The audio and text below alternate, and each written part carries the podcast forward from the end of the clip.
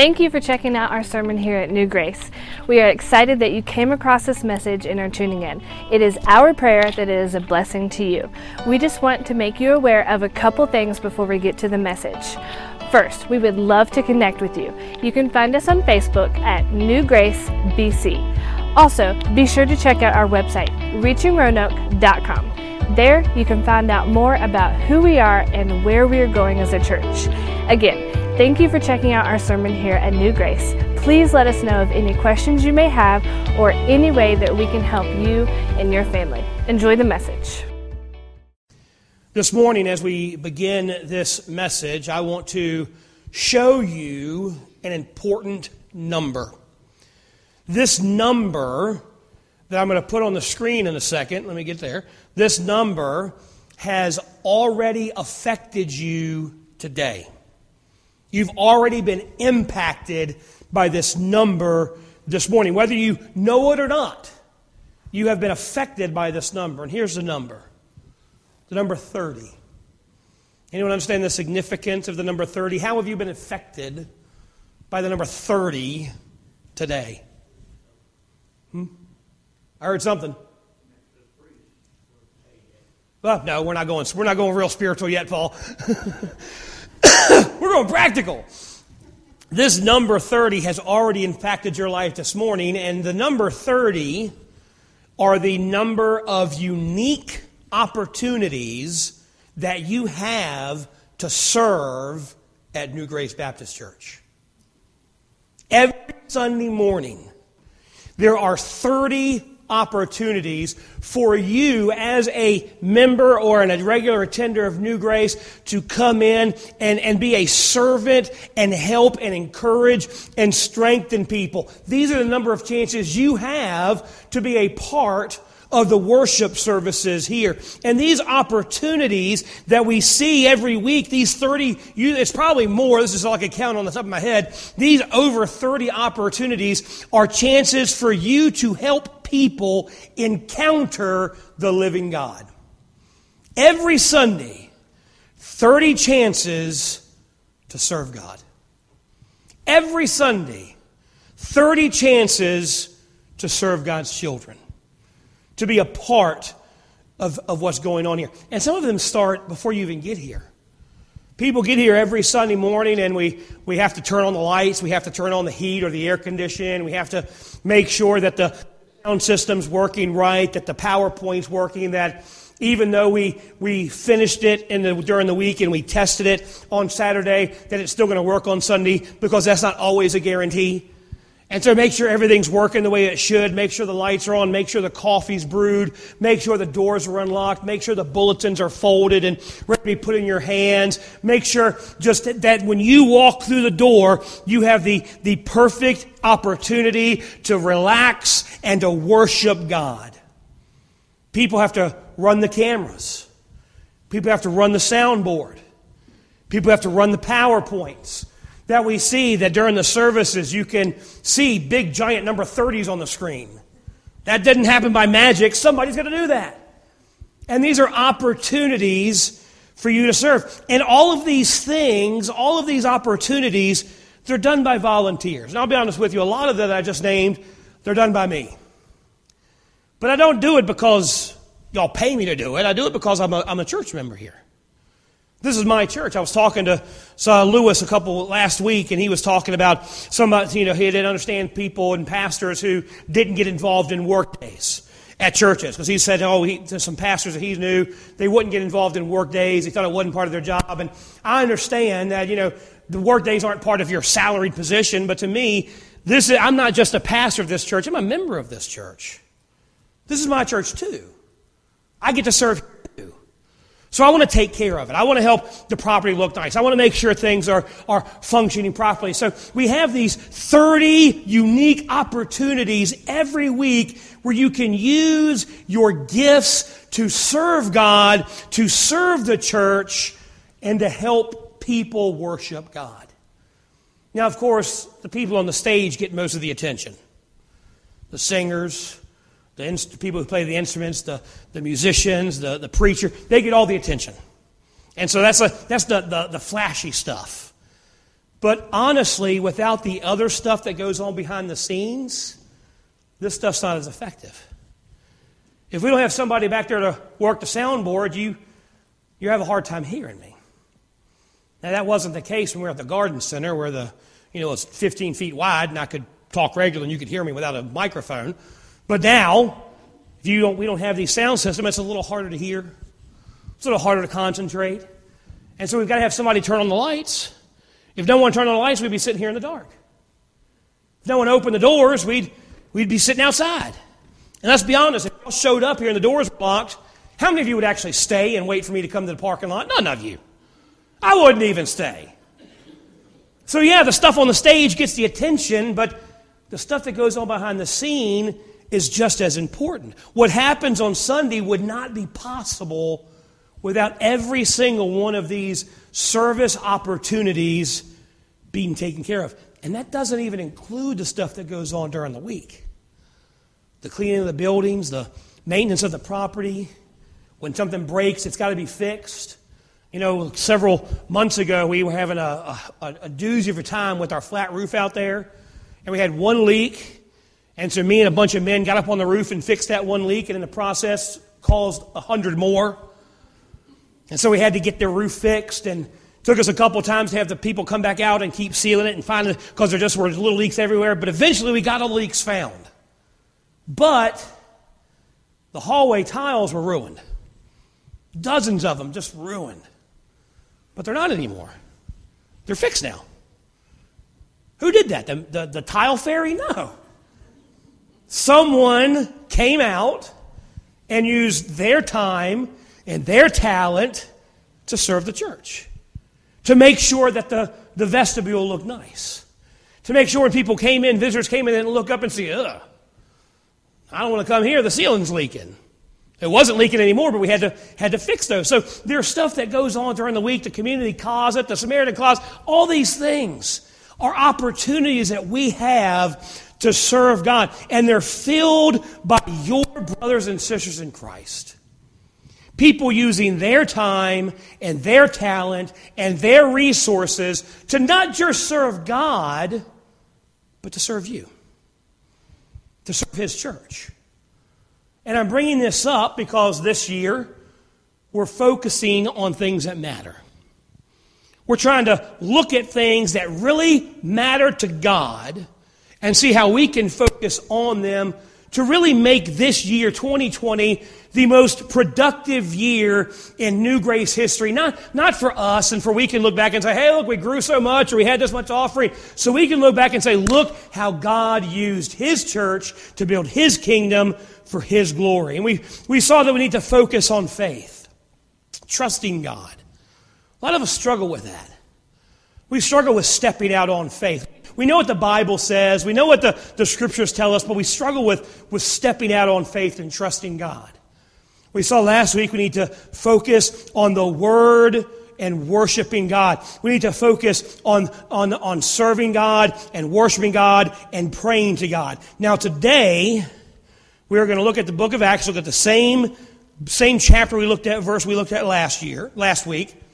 And we're going to see why this church was so successful. We saw last week one of the reasons they were so successful is because this church, of course, it's, a, it's an incredible story of church growth.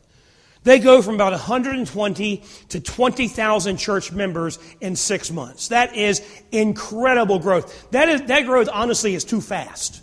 Now, they were able to do it because the first church didn't have church buildings like we think about it. You know, we think of the first church and we think, oh, well, they went to the First Baptist Church of Jerusalem and they gathered together at 10 o'clock for Sunday school and 11 o'clock for worship service. And Peter and Paul got up and preached and the congregation was full. The, the first church really consisted of daily services in people's houses and in, in synagogues or in public squares where they could get people. So people like, we need to get back to how the first church did it. Great. I'll be at your house Monday morning.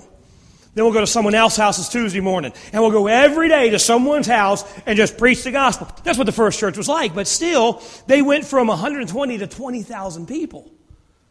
That's a lot of people to care for. And because of this, trouble started coming. And so they decided to focus on what was matter, what mattered. And they said, we are going to focus on the Word and prayer. They focused on seeking God together. But another reason that they were successful is because they also focused on serving one another.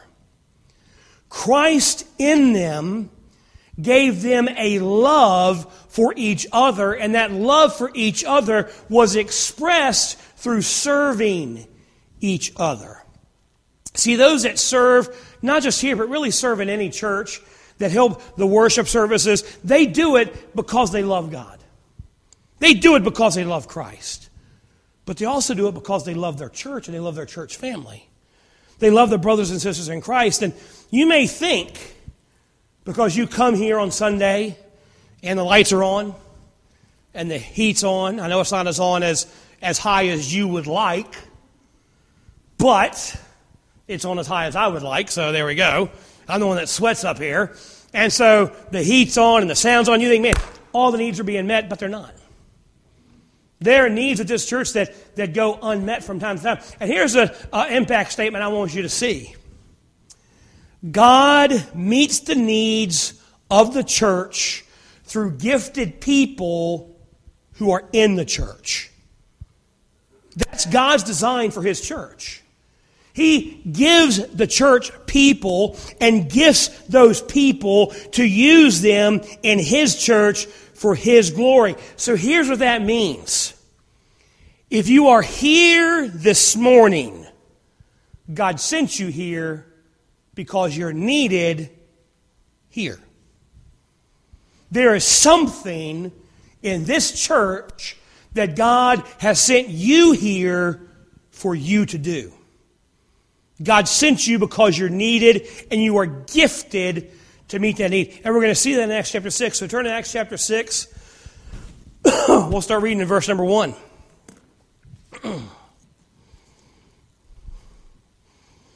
Acts chapter 6, verse 1, the Bible says, And in those days, when the number of the disciples were multiplied, there arose a murmuring of the Grecians against the Hebrews because their widows were neglected in the daily administration. So, of course, we see this here. The church is growing very rapidly, the church is going quickly, and because of this, a complaint comes. A problem arises in the church. And look how they solve it in verse number 2.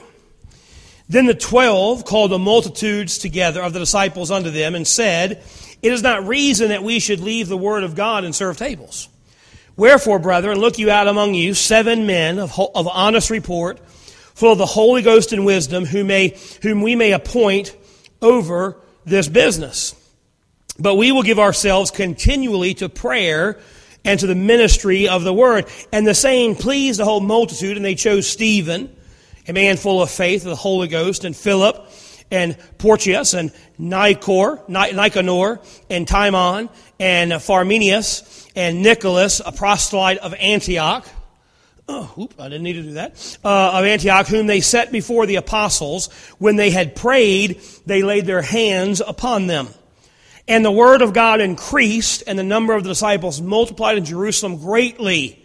And a great company of priests were obedient to the faith. So, this church, they're growing they have a, a, problem arise, there's an issue that arises, and so they, they make a decision. All right, pick out seven men who their job will be to care for the, the ministry or care for the needs of the members of the church. They also decided we're going to focus on prayer, we're going to focus on the word, and we're going to focus on what matters. And because they focused on what mattered, God continued to use them mightily. This church, of course, the Bible says in verse 7, they multiplied the disciples. They continued to grow. They continued to prosper. But eventually, these disciples would go out of Jerusalem and they would go throughout the Middle East and the entire known world. And the Bible says later on in Acts that this church turned the world upside down for Christ. Why? Because they focused on what mattered. They focused on praying.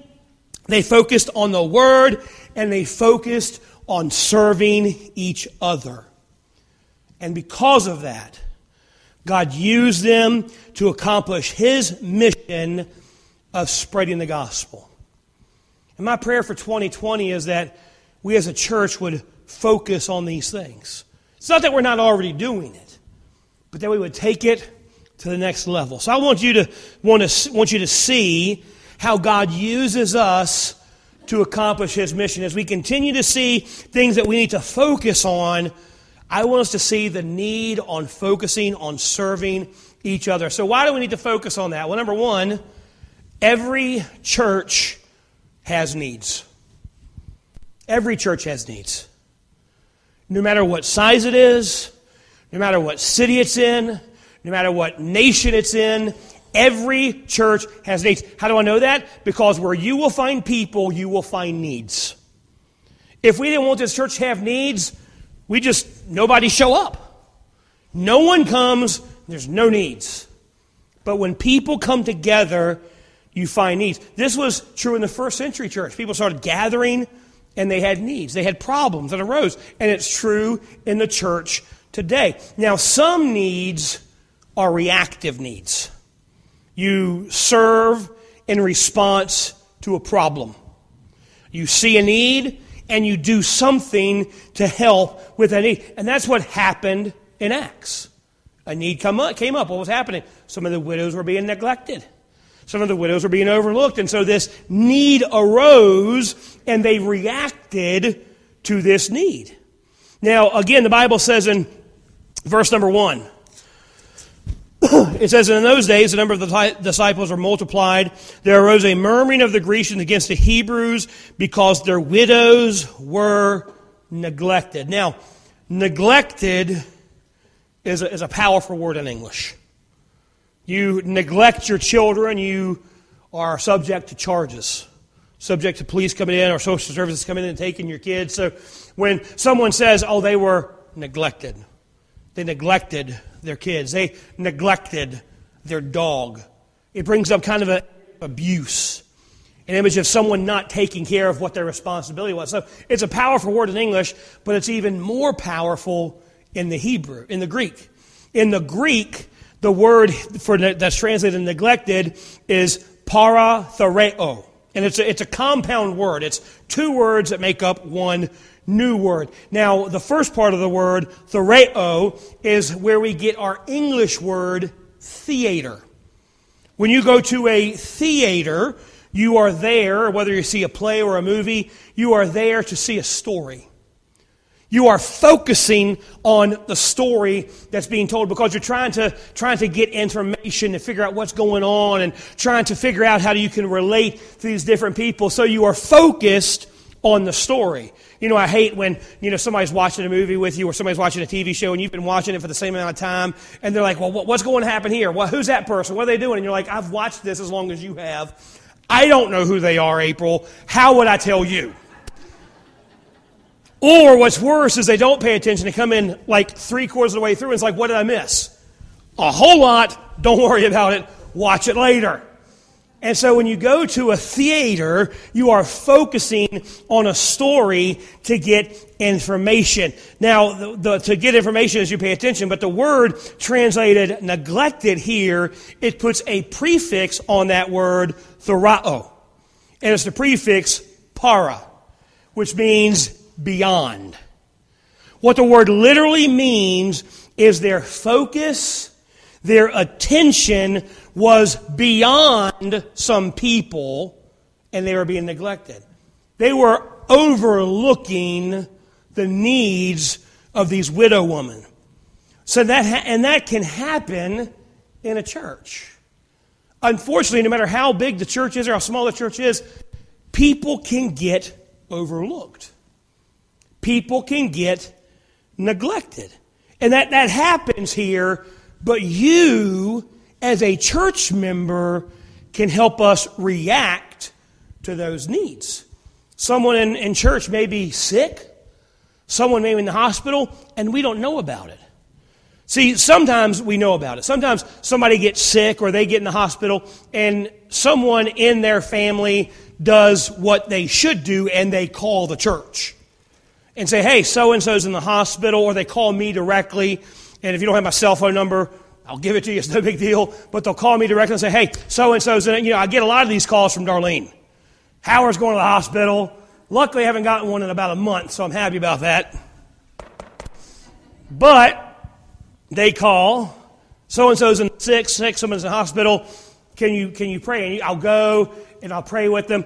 But sometimes I don't know about it. You don't, you don't tell me, you don't email me, no one puts it on Facebook or nothing, and I find out later.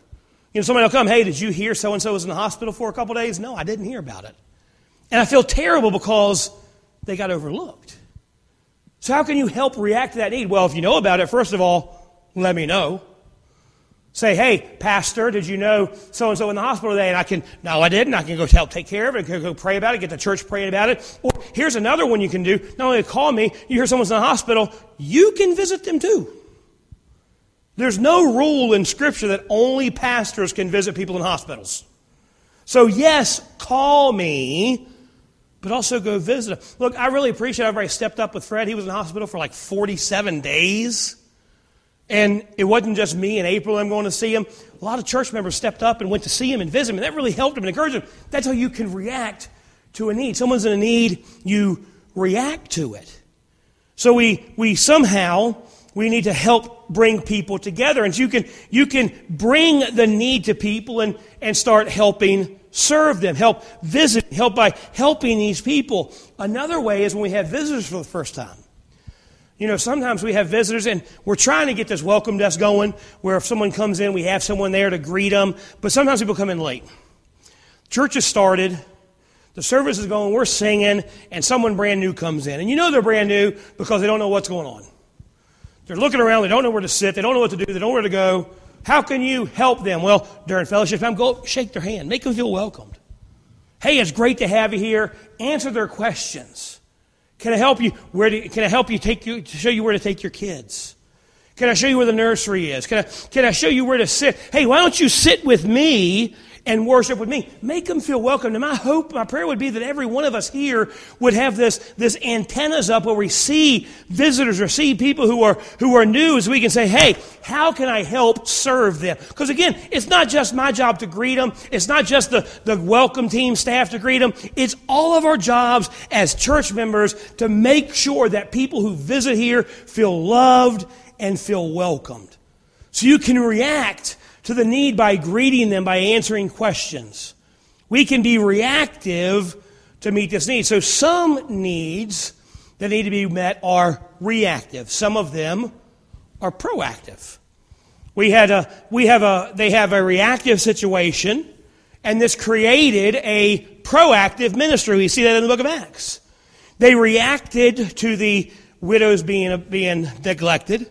And because they had a reactive need, they created a proactive ministry. They made these seven men who their job was to help the church and to serve the church and make sure everyone was getting cared for. And look, these seven men didn't do all of it. Because remember, there's 20,000 people. Seven men are not taking care of 20,000 people. But seven men are heading up ministries and getting other people to serve and other people to help. And these seven men are helping the rest of the church serve each other. This created a proactive ministry.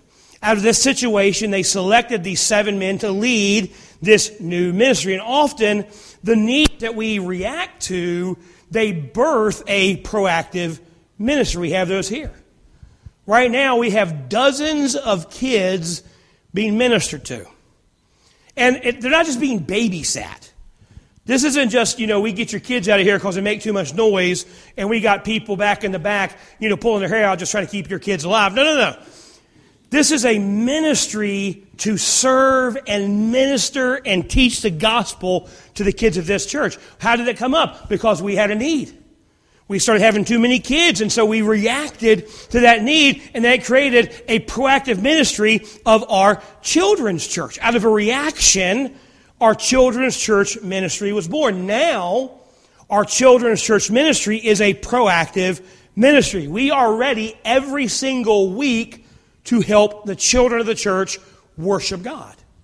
People proactively prepare to give the gospel to the kids. They work, they plan, they prepare, they pray so that we can worship here while your children are worshiping other, elsewhere. So whether they're proactive needs or reactive needs, every church has needs. And I'm going to show you what needs means. Needs means that they're numerous. There are plenty of needs to see and to fill. Some of them you, you don't even know about. Some of them you can't even see what's going on. Some of them are so far behind the scenes, you never think of them, but there are numerous needs that are, need to be seen and filled. First, secondly, they're, they're essential. the worship service will not happen if these needs aren't met. They're essential to be met. Secondly, they're endless. These are not one time things. These are things that have to be done week in and week out, day after day after day after day. So they are constant needs. Fourthly, they're diverse. Some needs are spiritual, some needs are physical, some needs are financial, some needs are emotional, some needs are relational. There's a lot of different diversity of needs, but they're still here. And the second, last one is they're significant. They are important because people are important. They matter because people matter. Every church has needs. That brings us to our second point. God meets the needs of His church. God has a plan to meet the needs of His church. Uh, skipped one. Did I? I put it out of order. Ignore that one. Number two. That's number three. Number two. God has a plan to meet the needs in every church. So, what's God's plan to meet our need? Well, it's our impact statement. See if I got it up there. Yeah. God meets the needs of the church through gifted people who are in the church. We saw this in Acts chapter 6. People were being neglected. The widows were being neglected. People were getting upset. And so the church came together. Look at verse number 3. It says, Wherefore, brethren, look ye out where? Among you. He didn't say, let's go hire somebody to do this. Let's go hire someone to take care of this. Let's get an outside source to come in. Let's get an outside company to come in and take care of this need. He says, no, no, no. Look from among you, from among the church, seven men of honest report. God give, gives gifts to people inside the church to help meet the needs of the church. The answer to their problem wasn't found outside. God said it was inside the fellowship. So what happens is we look at these seven men that these, this church called and we think, man, they were, they were incredible men. I mean, there's Stephen there, the first martyr. Here's a guy who was so bold and so full of the Holy Ghost that he preached the gospel fervently to people as they were biting him and stoning him to death. Look, I'll be honest with you. If I'm preaching and y'all get up here and start biting me, I'm probably going to stop. But Stephen didn't. He kept preaching till they threw rocks at his head. He kept preaching. And eventually he's the first martyr. He dies preaching the gospel. We think, well, man, Stephen, I ain't no Stephen. Then you got Philip. Philip, who was an evangelist, he's part of an incredible ministry, an incredible revival that's going on. And then God calls him to go to the desert to preach to one man. And Philip leaves this incredible revival to go to the desert to preach to one man. But because he obeyed that, the gospel went to the entire continent of Africa.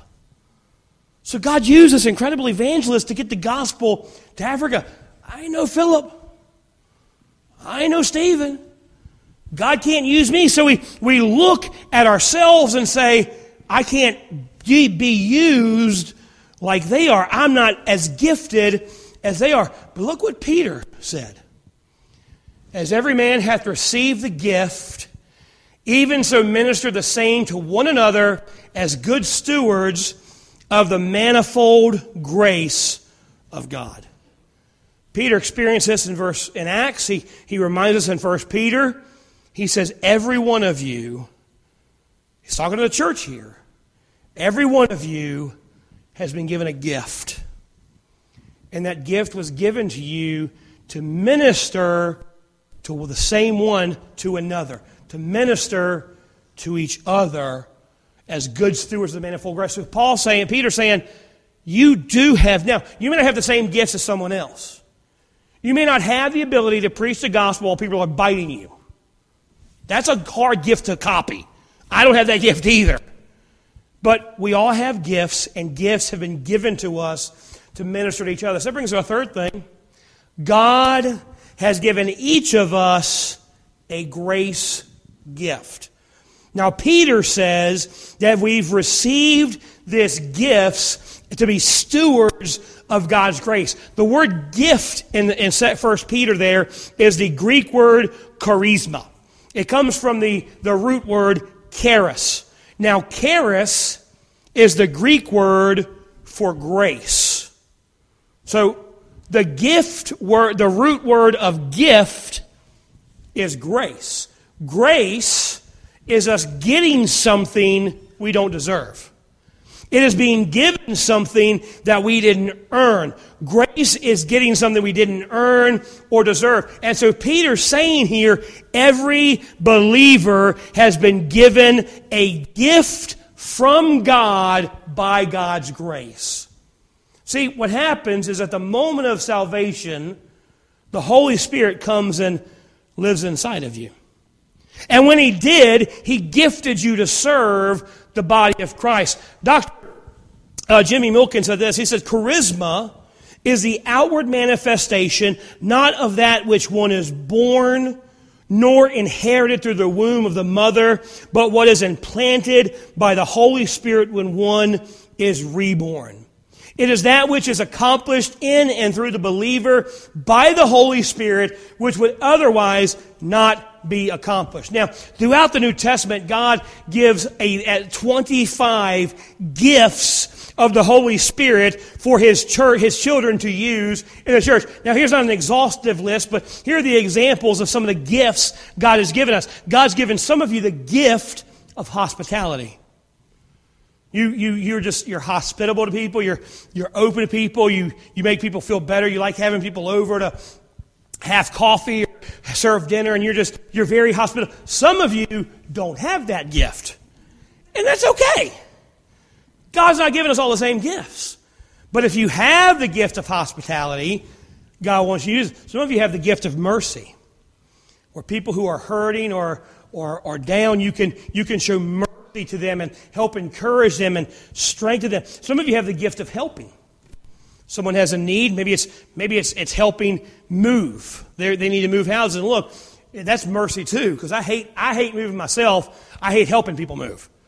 But, you know, some people have that desire, like, oh, somebody's moving, I'm there to help them. David Eccleston's crazy like that. He just likes to help. And some people have the gift of helping where if they see a need, they're willing to get in there and do whatever they can. Tell, some of you have the gift of administration. You're very organized. You can organize things and you can administrate things and you can help lead things and run things, and God's given you that gift to use. And it's yours. Some of you have the, the gift of giving. You're just generous. Not just to the church, but you're generous to other people. Again, you see a need and maybe you can't help physically, but you say, you know what, I can, I can maybe I have an item I can give them or I can give them some finance to help this church member with that. And so you have the gift of giving. Some of you have the gift of receiving. That's a gift too. But those who receive need to help give. But it's how we receive. Some of you have the gift of leading. You can, you can get, maybe you're not great at administration, but man, you can get people to do stuff. And so you've got the gift of leading. Maybe you've got the gift of entertaining. Kind of goes with hospitality where you can just make people feel good. You've got the gift of caring. You've got the gift of teaching. These are the types of gifts. See, what happens is we hear about gifts of the Holy Spirit. We think about gifts of healing, which are gone. Gifts of the tongue, which are learning to speak in foreign languages really easily. We think of those gifts that get all the showmanship and all the limelight.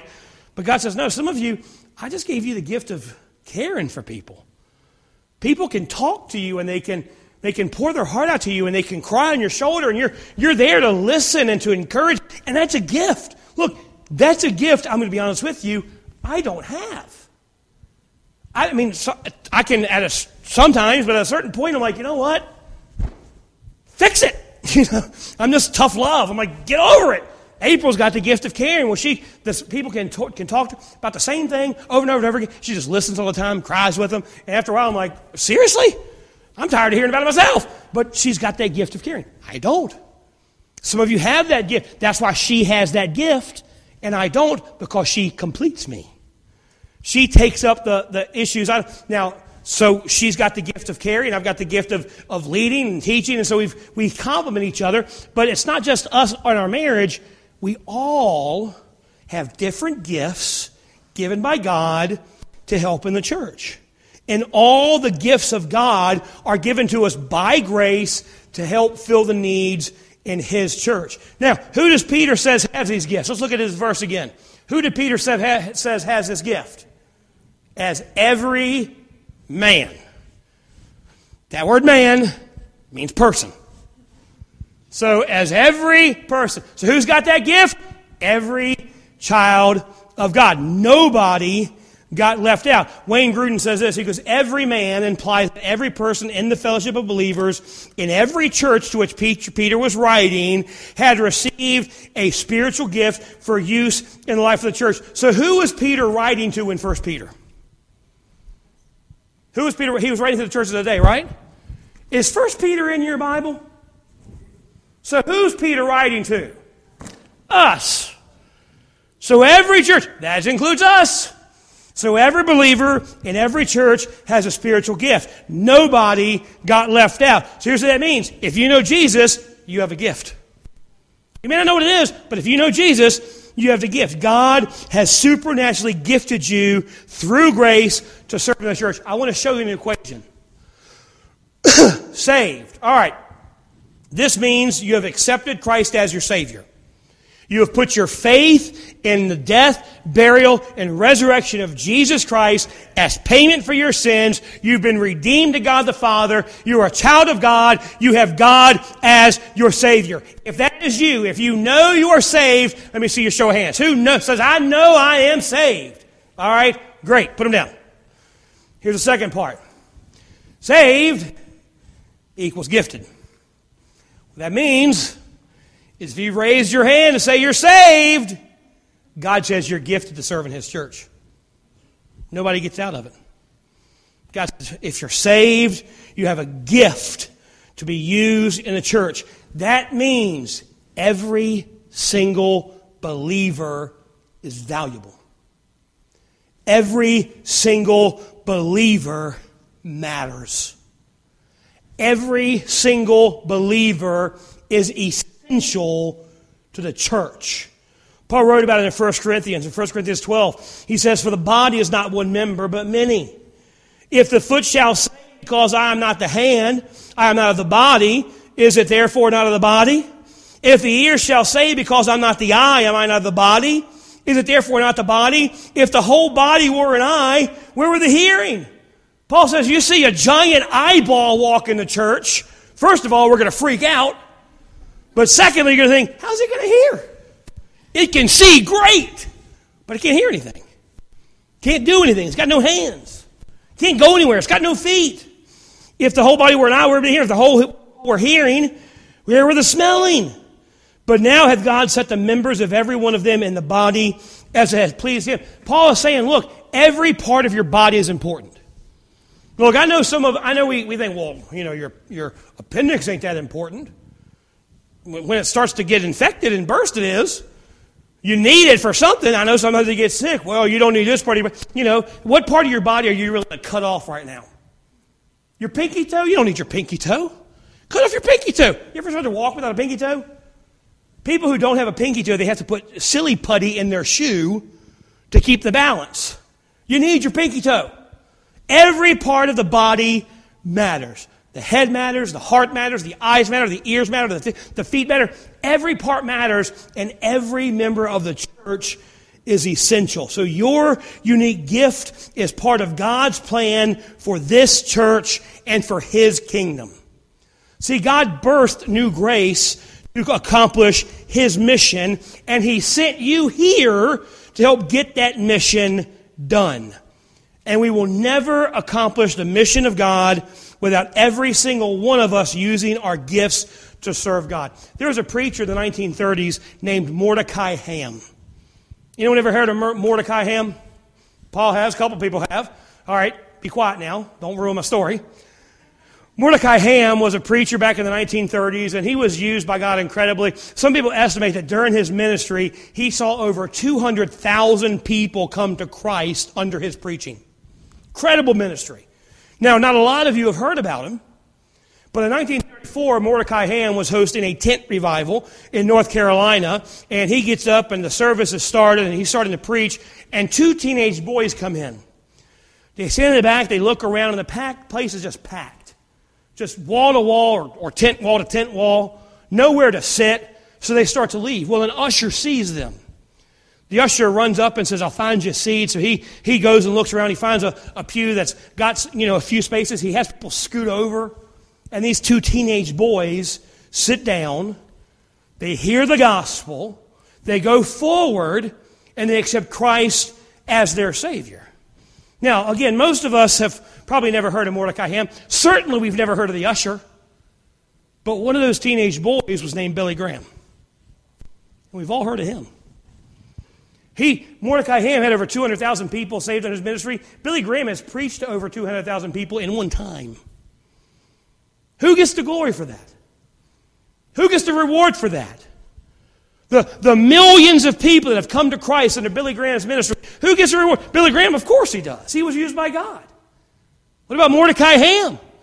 He preached the gospel that led, that got Billy Graham saved. But what about that usher who saw a need and reacted to it? What about the people in the pew who didn't throw a fit but said, sure, we'll, we'll scoot over? It takes everyone doing their part to accomplish the mission of God. It takes the whole body working together. John MacArthur said this. He goes, each believer's spiritual giftedness is unique, as if it were a spiritual snowflake or fingerprint. It is as if God dips his paintbrush into different colors or categories of gifts and on his spiritual palette and paints each Christian a unique blend of colors. You have been given a gift from God to use in his church. That brings us to our last and final point. You have a responsibility to use your gift to serve others. Look again at what Peter said. As every man hath received the gift, even so minister. The word minister there in the Greek means to be a servant to, to wait upon. It gives the, the idea of a waiter. You know, a waiter, when they come to your, your table, they take your order, they make sure, if they're a good waiter, they make sure your, your, your tea glass is full. I hate when I, my tea glass goes empty and I got to shake it a lot to get the waiter's attention, or you know, suck on it where it makes that sound. So some, hey, I'm thirsty over here. A good waiter, as soon as I take a sip and I put it down, it's full again. Sometimes I'm like, just leave the pitcher, man. It'll, it'll save us both some time.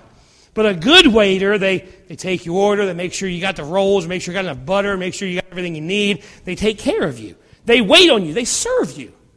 That's what the word minister means. We are to use our gifts to serve one another. The way the word is used implies a continuous looking for a chance to serve. We, we, are, we all live with a grace, we are to live with a, the grace gift that God has given us, constantly looking for ways to serve the family. The problem is, too many of us, we sit back and wait to be asked. You know, I've had people say, come to me, and ask why we didn't do something. You, you don't need to wait to be asked. You can see a need and served it. You know, you don't need to see a need and then ask the church, why didn't you do something? I've had people come to me and say, this was an issue, this was a need, why didn't the church do anything? And I'm like, well, I didn't know about it. And here's the thing. If you have to ask yourself, why didn't the church do anything? You got to remember, you're the church. You're the church. This isn't the church. I'm not the church. You're the church. So you come and say, Why didn't the church do anything? I don't know. Why didn't you? Saw a need. You could have helped. You could have done. You could have gotten somebody else involved.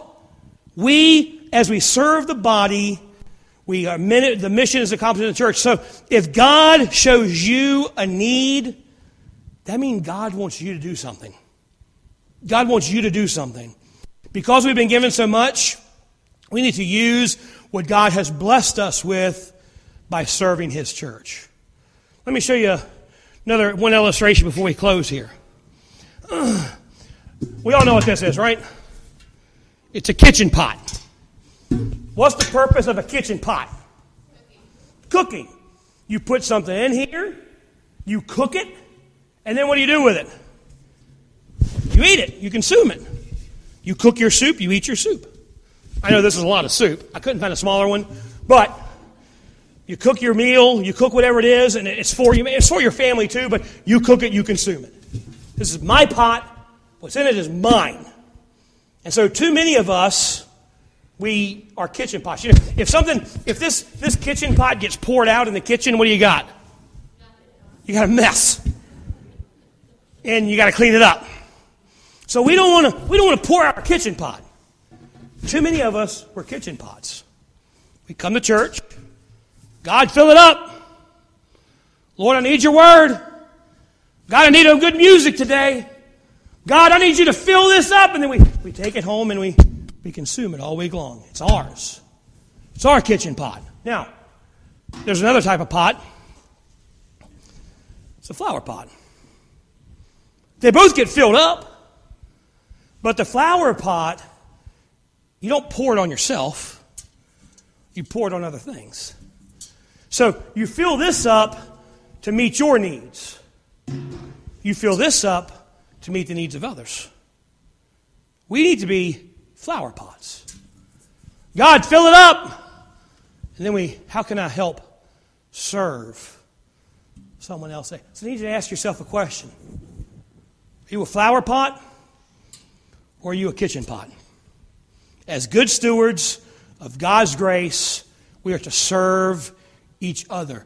God, every church has needs. This church has needs, and God gave you to this church to fill those needs. Let's stop being kitchen pots and let's all be flower pots.